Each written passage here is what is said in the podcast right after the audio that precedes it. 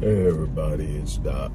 Uh, look, I'm dropping in on you. Uh, it's been a crazy couple of days to start this week, uh, but I'm blessed and I'm excited about the things that are taking place in my life. Uh, while I am still disappointed in the state of black America. Being an eternal optimist, I am yet hopeful that at some point the blinders will come off and we will be able to collectively observe uh, what is taking place and in a sense of unification take action that will produce the results that we so desperately need. Uh, I'm, I'm, I'm just a couple of weeks off of a workshop that I did for uh, a friend of mine who is the founder and CEO of Wellspring uh, Therapeutic Center. Uh, he, he, also is in the field of human behavior and uh, emotional, mental, and psychological healing. Uh, Dr. David Jones uh, asked me to do a workshop for Harris County Sheriff's Office um, reentry program to do a workshop on epigenetics and adverse childhood experiences. And this is an area of science that I immersed myself in primarily initially in an attempt to understand multi-generational trauma and the transmission of multi-generational trauma.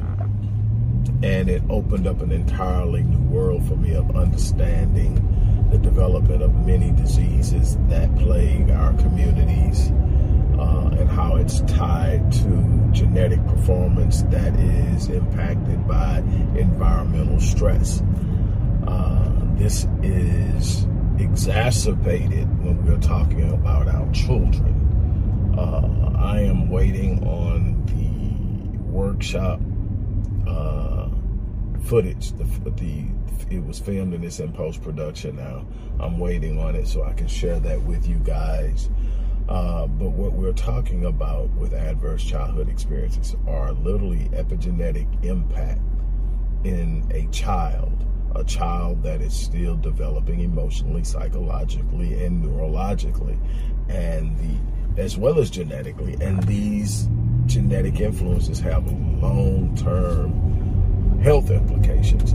We probably can just project out and say, you know, that if a child suffers trauma, then there's probably going to be some psychological issues if that trauma uh, that they've experienced isn't processed uh, appropriately if they don't receive the right type of intervention. You can sort of kind of project out. That's a common understanding of, uh, among anyone who wants to understand and know the impact of trauma. That's the very basics that if you don't deal with trauma, trauma will plague you on a psychological level. It will impact your thinking. It will impact your behavior. It will impact your ability to build, cultivate, and sustain relationships, build and uh, careers and uh, long-term success on jobs and, and all that. It, it, it'll do that.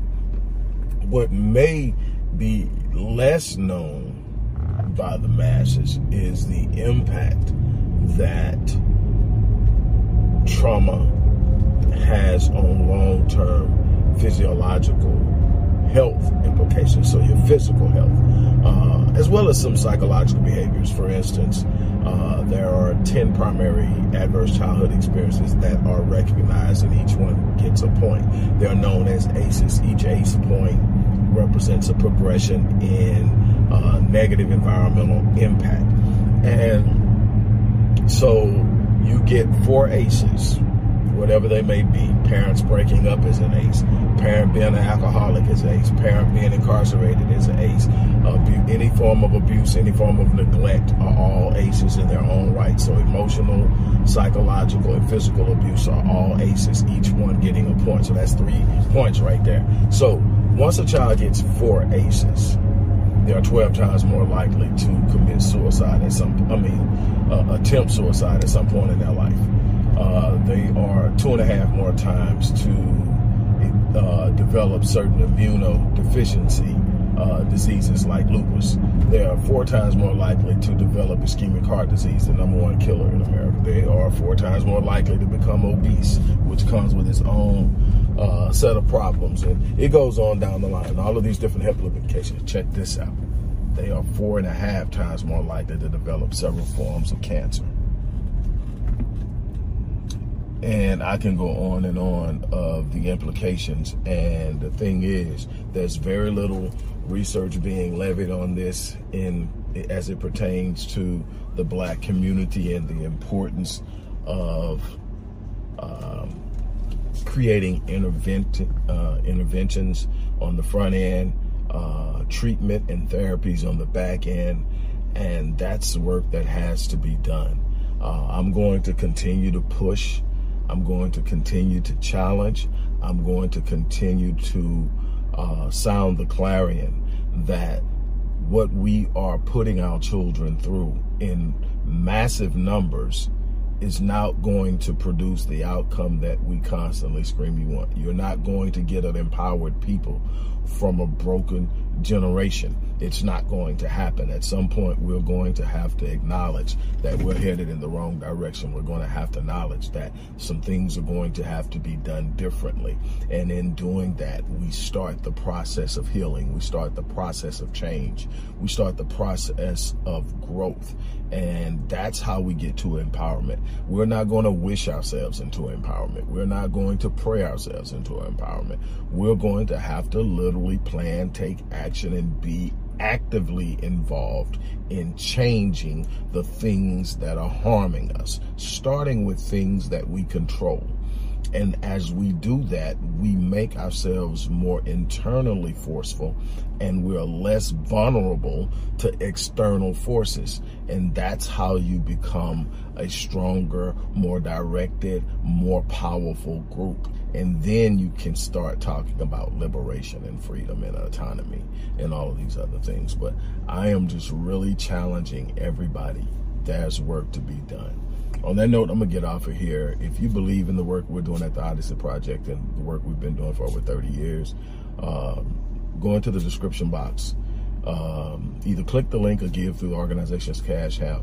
But we need a lot more work, more work in the area of uh, research, more work in the area of uh, think tanks and problem solving, more area in the work of program development and interventions, uh, wraparound services for our citizens in every area you can imagine, job support, job training, mental health support, uh, dealing with uh, domestic violence. All of this stuff is something that needs uh, masterful attention because understanding this, while I I love and I really truly care about every black person and I want every black person to be okay, healthy, uh, you have to understand when all these things are going on in the home that's not uh, conducive to health.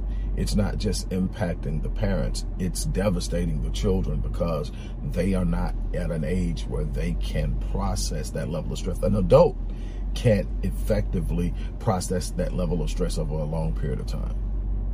So imagine what it's doing to our children. That's what I'm going to leave you with. I'm going to get off of here and I'm going to take a little moment to step away from everything and I will talk to you guys later. I'm out.